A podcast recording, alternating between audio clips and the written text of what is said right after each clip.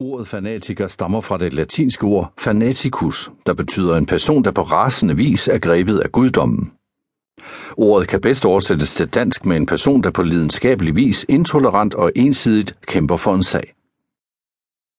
Ord som fanatiker og fundamentalist er de seneste år for de fleste mennesker i den vestlige verden blevet koblet sammen med terrorangreb udført af muslimer mod mål i den vestlige verden.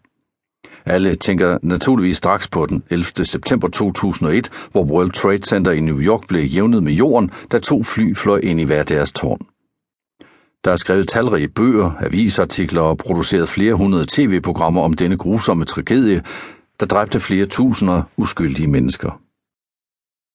Efter 2001 har der været flere større terrorhandlinger både i den tredje verden og i Europa.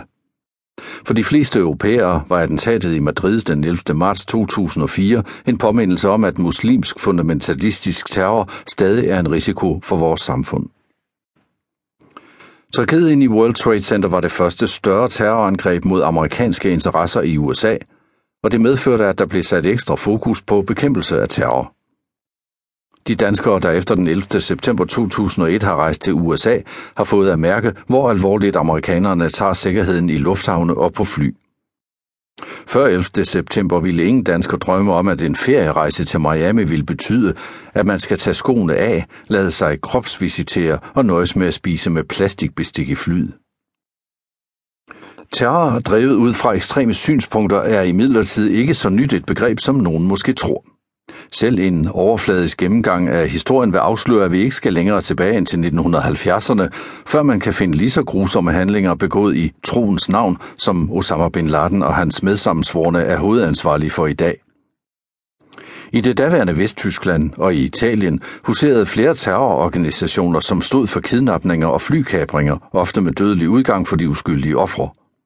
Eksempler på dette er Bader Meinhof-gruppen og Rote Armee-fraktion, der ud fra ekstreme venstreorienterede synspunkter retfærdiggjorde drab på uskyldige forretningsmænd og andre personer, der blev anset for det kapitalistiske samfunds støtter. Lignende grupper findes i den tredje verden, hvor et eksempel er Sendero Luminoso eller Den Lysende Sti i Peru, der som Rote Armee-fraktion udøver sin terror ud fra en maoistisk socialistisk ideologi.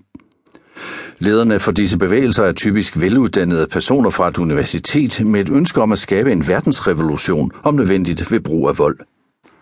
Den lysende sti blev således grundlagt af en tidligere universitetsprofessor, Abimael Guzman, og hans organisation mistænkes for at stå bag mere end 30.000 drab i Latinamerika. En af de mest kendte terrorister, som flere har forsøgt at tegne et portræt af, er Ilich Ramirez Sanchez, bedre kendt som Carlos eller Chakalen. Carlos blev født i Venezuela og blev allerede i en tidlig alder interesseret i at arbejde for verdensrevolutionen. Carlos deltog som teenager i guerillatræning på Cuba og studerede senere i det gamle Sovjetunionen. Forfatteren John Folane udgav i slutningen af 1990'erne en bog om Carlos, hvor i han beskriver Carlos som en inkarneret terrorist, der havde dræbt 83 mennesker og taget flere gisler, blandt andre flere arabiske olieminister under et møde i OPEC. Carlos arbejdede som freelance-terrorist for blandt andre Muammar Gaddafi i Libyen, Saddam Hussein i Irak og Fidel Castro på Cuba. Carlas opholdt sig en del i Libyen, det gamle Østtyskland og til sidst i Yemen og Sudan. Carlos blev fanget i 1994 og ført til et fransk fængsel, hvor han blev sigtet for terror og drab.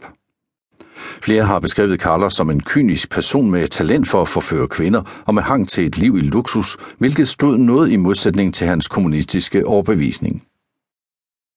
Carlos lever på mange måder op til det vel noget stereotype billede af en terrorist, som mange mennesker har.